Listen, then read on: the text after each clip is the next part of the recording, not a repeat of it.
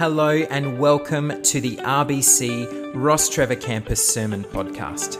Our mission here is loving God, loving people, and seeing lives change. At RBC, our heart is to build a Jesus centered community to see lives changed in multiple languages and locations. We hope you enjoyed this message from one of our weekend services. To find out more about us, please visit our website rbc.org.au. Uh, today is uh, the final kind of week of our Following King Jesus Together uh, series that we've begun as we, and it's a series that has been about putting our focus on to Jesus, putting, saying that He's front and center in our lives. And it's been an encouragement about who Jesus is and the, the unimaginable splendor of who He is. But it's also been a challenge because He calls us to utter surrender. And uh, last, and so that was how we kind of began this series last week. Uh, Pastor Andrew opened us up to the idea that Jesus is King, looking at Colossians and who he is, and that he's the one who holds all things together. And so, as we close uh, this series and before we begin our eight week journey into Easter through the book of Mark, I want us to look at a couple of parables today. So you can go ahead and turn there. We're going to Matthew chapter 13, and we'll be looking at uh, verses 44. Um, but these are the shortest parables that Jesus told. But don't think I'm going to finish quickly, okay? Just to, just to put it out there, because they're also some very hard hitting uh, parables. And uh, they're the shortest ones that Jesus told, but like I said, they make a significant point that I think is really important for us as we begin this year following King Jesus together. Now, just before we go into and open up these passages, I need to speak a little bit about parables because parables are sometimes a little misunderstood as to what they are. And so today we are looking at the words of Jesus. Parables are stories that Jesus told, and they invite us to imagine a world like this. And so Jesus told parables to help people like you and I and the first listeners to imagine a world and what the kingdom would look like when it is taking root in your life, in your family's life, and within our world. They are, are fictional stories of everyday places and people and places that help us to imagine an alternative world and the alternative world of the kingdom of God. So here's the thing if you have ears to hear today, if you have eyes to see today, then I believe that you and I, we're going to come in touch today with the kingdom of God. If you have ears to hear and you have eyes to see, you're going to come in touch with the person of Jesus today, and we're going to walk out of here not the same but we are going to walk away changed. So if you have your Bibles, Matthew 13, uh, verses 44. And here's the parable that Jesus told. His imagine a world like this parable. He said, The kingdom of heaven, or the kingdom of God, Matthew uses the term the kingdom of heaven. The kingdom of heaven is like treasure hidden in a field, which a man found and covered up. Then in his joy, everyone say his joy, in his joy, went off and sold everything he possessed and bought that field. Now, I wonder has anyone heard of Forrest Fenn's treasure hunt? Has anyone heard of Forrest Fenn and this treasure, this hidden treasure? Oh, rightio, okay. Forrest Fenn was a, um, was a, a US millionaire, art dealer, and a war veteran. And in 1988, he was diagnosed with cancer.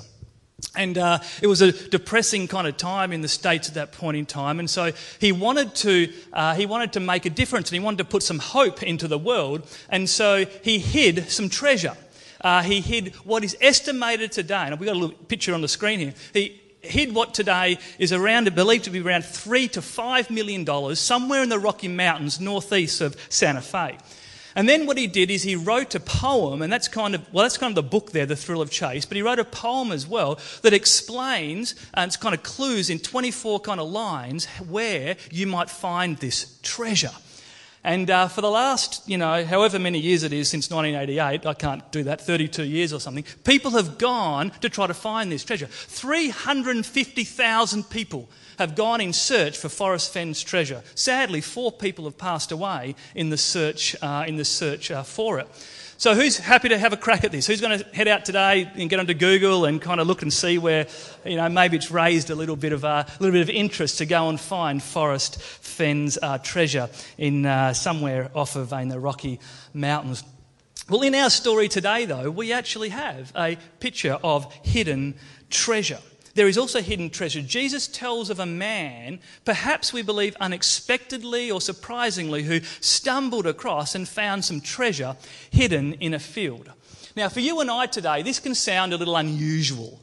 Uh, you and I don't tend today to hide our treasure or our valuables or our money out in the backyard or in a field, okay? But back in Jesus' day, that was what you did. So today, what would we do? We'd put it in the bank or would put it in some safety deposit box or in some safe somewhere. That's how we would keep it safe. I guess the equivalent is kind of stuffing some money under your mattress, you know, might be, a, might be one of the ways uh, equivalent to this. But people would bury it in a field because many of the towns at the time would be attacked by armies and enemies. And so it was the safest place to protect your valuables and your money. So finding treasure in the ground would not have been surprising to Jesus' audience at this point in time. This was a, a common occurrence, albeit not so much for us today.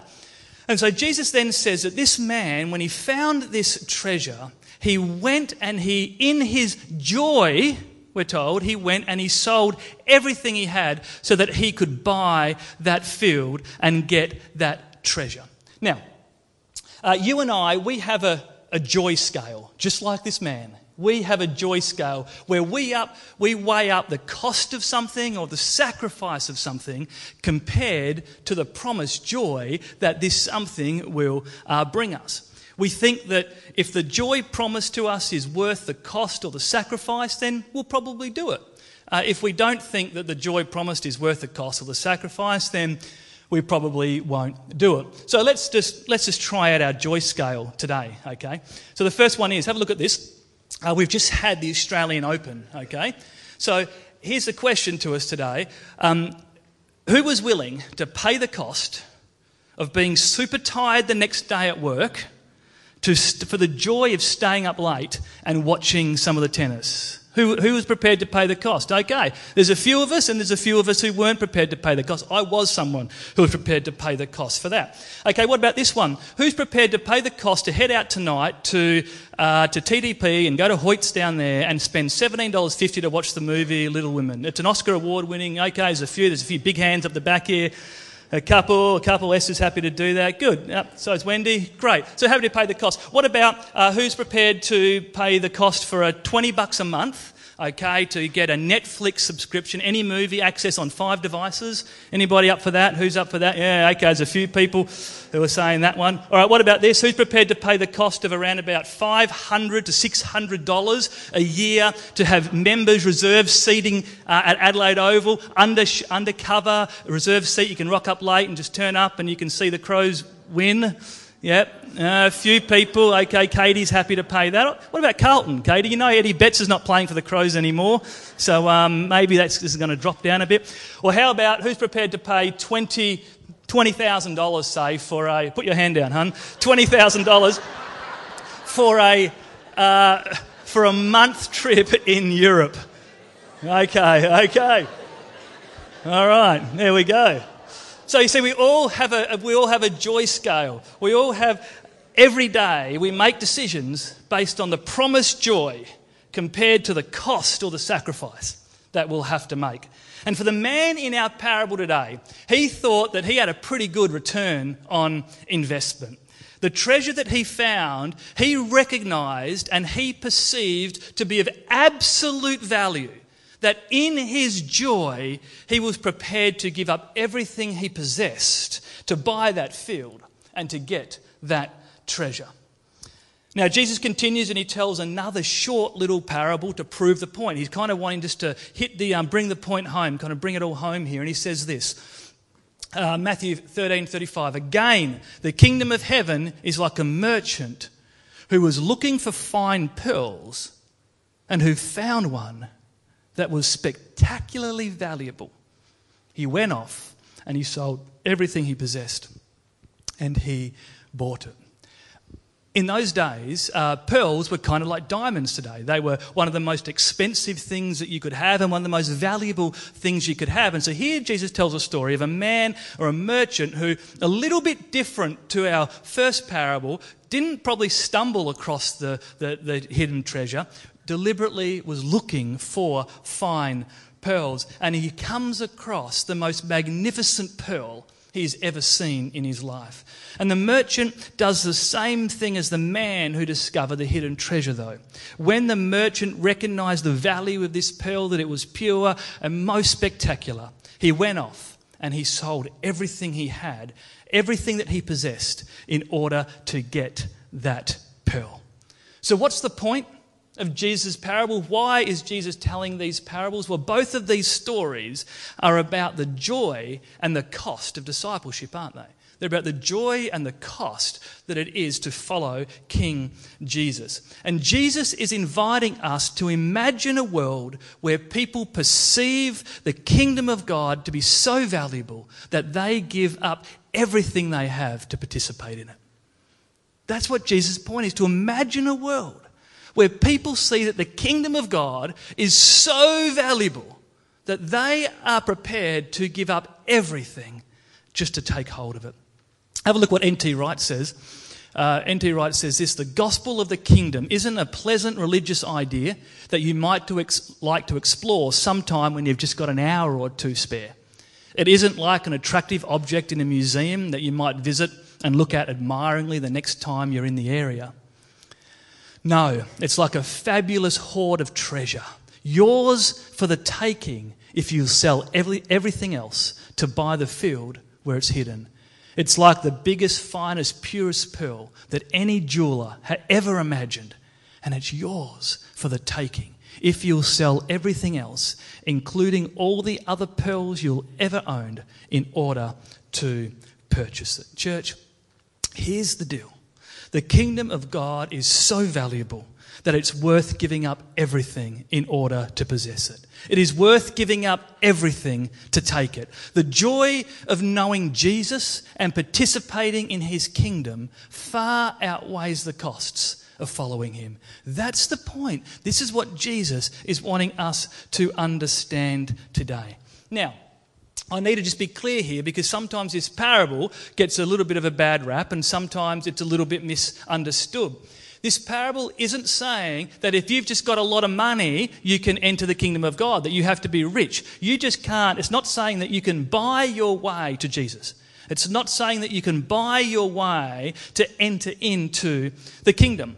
The point here is not that the kingdom can be bought, but that if it costs you everything you have, it's worth it.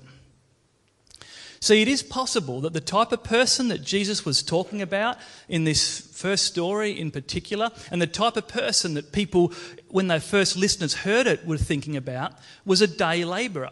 And a day labourer uh, in those days was someone who would head out early in the morning at 6 a.m. into the marketplace where a whole lot of other people, day labourers, would be as well. And they would wait there, waiting for a landowner to come and to employ them for a day and to give them a denarii, which is one day's work. So a day labourer wasn't someone who was wealthy.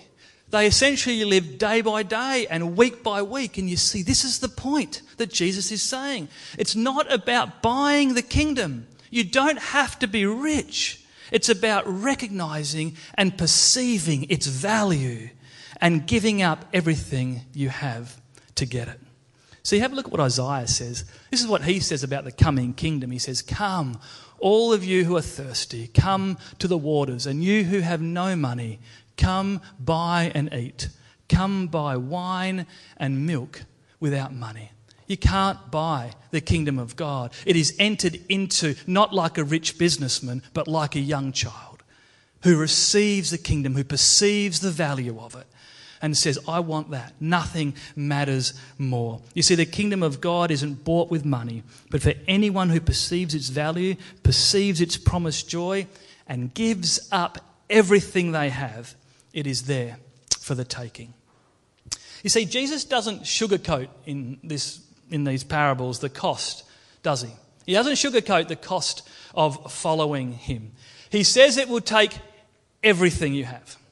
If you want to possess the kingdom, he says, it will take everything.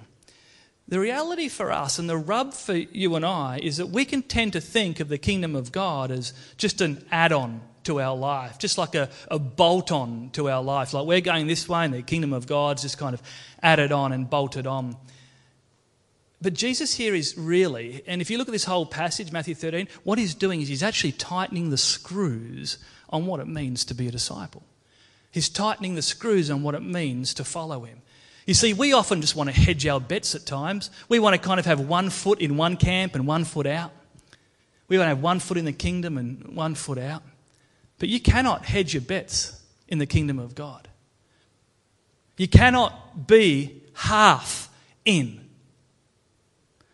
The kingdom of God is worth everything you have, everything I have your relationships, your time, your money, political opinions, cultural practices, and comforts. The kingdom of God takes priority over them all.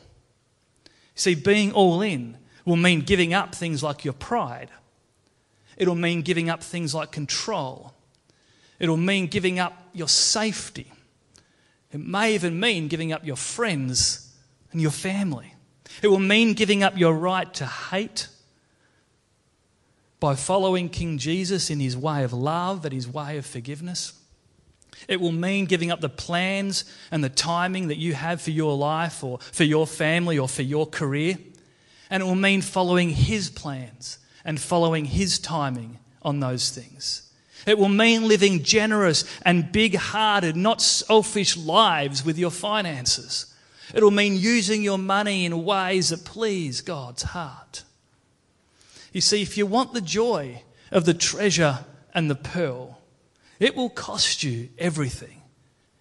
But it is worth it. It is worth it. The joy of knowing Jesus and participating in his kingdom is far greater than the cost of following him. And so I wonder a couple of questions. I know this is challenging, this is hard hitting, and that's what the discipleship is about. Do you perceive the absolute value of knowing Jesus and participating in his kingdom? Do you recognize it? Are you prepared to give up everything to have Jesus and to participate in his kingdom? One person who was prepared who perceived the absolute value of knowing Jesus and participating in his kingdom was Mary. Uh, in John chapter 3, we read this. Uh, six days before Passover, Jesus entered Bethany, where Lazarus, so recently was just raised from the dead, was living. Lazarus and his sisters invited Jesus to dinner at their home. Martha served. Lazarus was one of those sitting at the table with them. Mary came in with a jar of expensive aromatic oils, anointed and massaged Jesus' feet, and then wiped them with her hair. The fragrance of the oils filled the house. This is an amazing scene when you actually stop and you think about. Mary takes an expensive bottle of aromatic oils or perfume she gets down on her knees and she washes Jesus' feet. She pours out this bottle all over Jesus' feet, all over the ground. This was outrageous. Even Judas at the time thought it was completely outrageous. He had other motives, of course, but he thought this, this is outrageous what is actually happening here. You see, the word used for expensive here as well is the same word used in our parable in Matthew 13 to speak of the precious pearl, and it means exceedingly precious. This perfume, this wasn't some, you know, chemist warehouse special perfume. This was like top shelf type of perfume. Now, I'm not someone who's really into perfumes and all of that and scents. Ellie loves her aromatic oils, but I'm not so much into that. So I couldn't kind of get my head around it. Um, but then I thought of one illustration, at least for me, kind of made a little bit of sense. It was kind of like I thought, it's kind of like Mary um, using a $40,000 bottle of uh, Penfolds Grange Hermitage, 1951. This is it. And pouring it, $40,000 of this wine, pouring it over Jesus' feet and massaging his feet. And then getting her hair and rubbing it in. It's, a, it's amazing when you actually think about it. You see, for Mary, essentially what Mary is doing here is she is pouring her future out on Jesus. She is pouring her future out on him, her nest egg all over his feet. She is there worshipping the King of Kings. You see, Mary has perceived the absolute value of the kingdom and she is going all in. She hasn't got a foot in both camps. She is all in. Jesus is front and center for Mary. Nothing matters more. Mary knows the joy of knowing Jesus and worshipping him is far greater than the cost of following him. Paul was another person who knew what it took to follow Jesus. He knew the absolute value of knowing Jesus. Uh, Paul was a little like the pearl merchant, and he had amassed a lot of things in his life. He, before he came to Jesus, he was someone who was regarded with very high social standing. He had the right, uh, he had the right background, he had the right blood, and when it came to living out the law, well, this guy was top of the class. He was, he was, he was faultless. Have a look at what it says about him. This is like his pedigree. Circumcised on the eighth day of the people of Israel. He was from the tribe of Benjamin. You can't get any better than that tribe. He was a Hebrew of Hebrews. In regards to the law, he was a Pharisee. As for zeal, he persecuted the church. Like that was the way. That was what you did if you wanted to be the top of the class. And as for righteousness based on the law, he was faultless. You could say that, per, that Paul had accumulated a lot of pearls in his life. One day, though, Paul was on his way to Damascus, wasn't he? And he encountered the risen King Jesus. The risen King Jesus knocked him off of his bike or his horse. And he was never the same after that. He was never the same. He was transformed and he was completely changed. One encounter with the risen Jesus and Paul was a different person. Take a look at what he says of all the things that he had amassed now. He says, But whatever were gains to me, I now consider loss for the sake of Christ.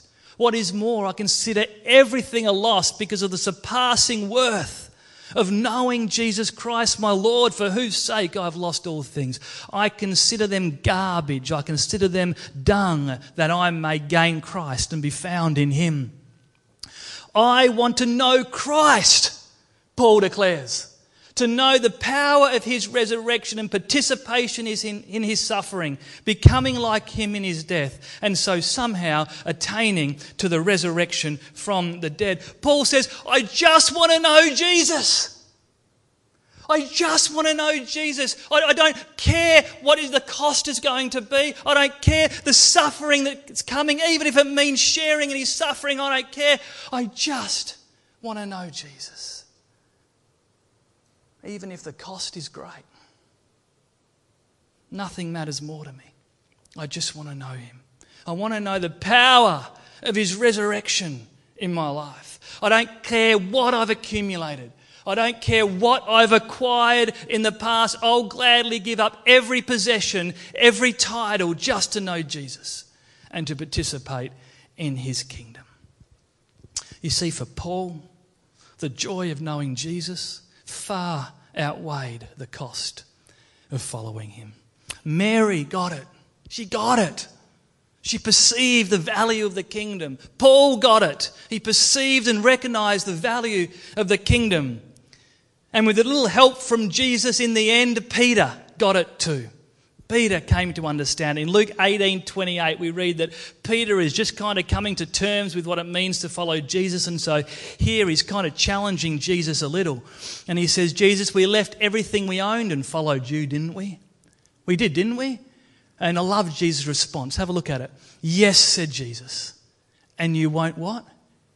You won't regret it. No one who has sacrificed home, spouse, brothers and sisters, parents or children, whatever, will lose out. It will all come back multiplied many times over in your lifetime. And then the bonus of eternal life. Here's, here's the truth you will never regret giving up everything you have to have Jesus and to participate in his kingdom.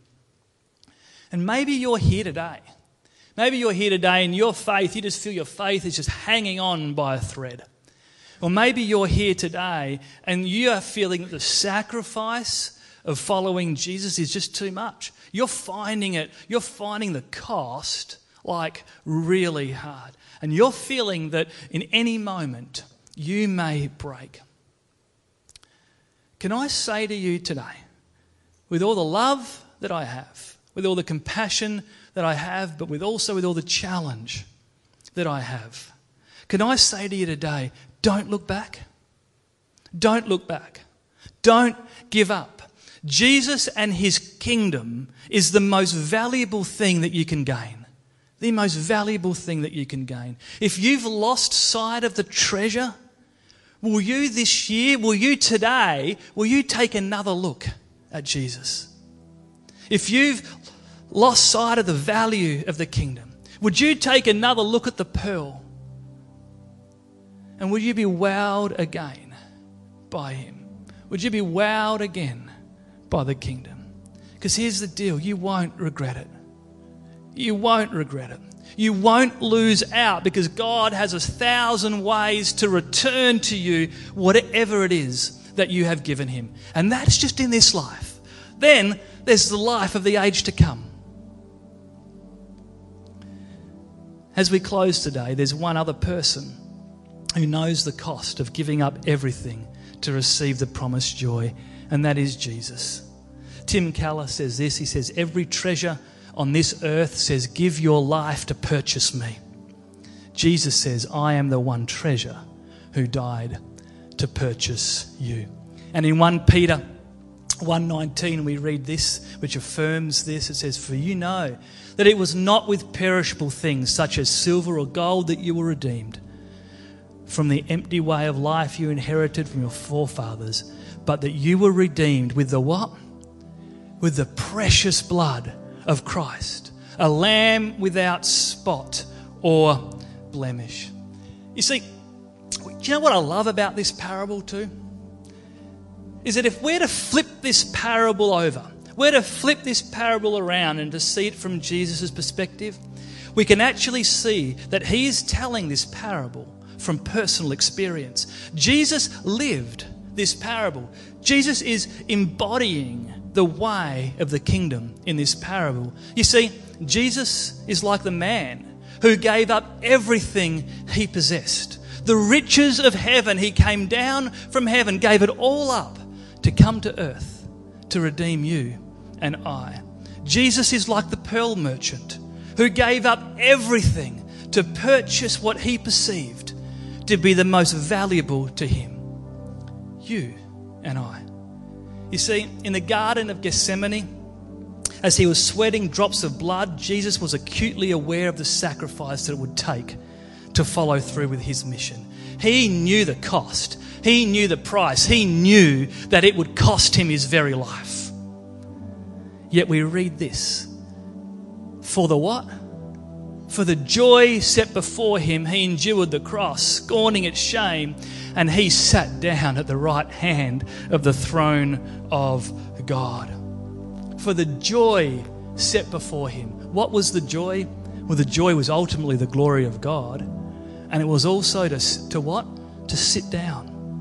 What does it mean for Jesus to sit down? Well, what it means is that when Jesus sits down, it means that the work that he came to complete is completed. The work that he came to do, to bring about the reconciliation of all things, to redeem you and I, it is completed. Jesus was seated and the mission was completed. You see, in his joy, Jesus completed it all for you and I. He knew it would require him to give up everything in order to purchase and redeem you and I. But for the joy set before him, Jesus said, I am all in. I am all in. And on the cross, with his own blood, Jesus purchased for us our salvation, our freedom, our forgiveness, and our life. You see, for Jesus, the joy of redeeming us far outweighed the cost of dying for us. And why? Because of 2 Peter 9, it says, Once we were no one, but now we are a chosen people a royal priesthood, a holy nation. We are God's special possession. Let me ask you a question today. Do you see yourself as a treasure loved by God? Do you see yourself as a treasure loved by God? Do you see yourself as having value and worth to Jesus? Do you see that you are God's special possession? Because that, that is who you are. That is what you and I are. Would you stand with me today? Because we're going to go out and we're going to sing and we're going to declare this, and then afterwards, we're going to have a time of communion together. And I'm going to go down though and preach at Broadview. I'm going to share this same message down there. But Jesus says to you and I today that I'm willing to give up everything for you because you are my treasure, my treasure that was once lost but is now found. I'm willing to give up everything for you. You are my precious possession that I was sent to seek and to save. So, as we close today, let me just remind us again of this truth that the joy of following King Jesus together and participating in his kingdom is worth giving up everything for. Spirit of God, we just pray that you would come into this place right now. Lord, we want to put the cross before us. We want to say that nothing matters more. Lord, would you, for those of us who are here today who are feeling that, uh, that the value of the kingdom and the, who you are is not, is not front and center for them. Lord, right now, by your Spirit, would you just remind them and help them again to perceive afresh the value of the kingdom? Help them to perceive and to recognize again the worth that it is to know Jesus and to participate in his kingdom. Lord, we want to be a church that loves you. We want to be a church that puts you front and center in all things and to say that nothing matters more. The cross before me, the world behind me, you are enough. You are enough. That is who we want to be. Come on, would we sing that today and we would declare this truth this morning? Thanks for listening, and we hope that you enjoyed this podcast. If this message has impacted you in some way, we would love to hear from you. You can contact us through the Hub online at thehub.rbc.org.au or through our social media links in the show notes. See you next time.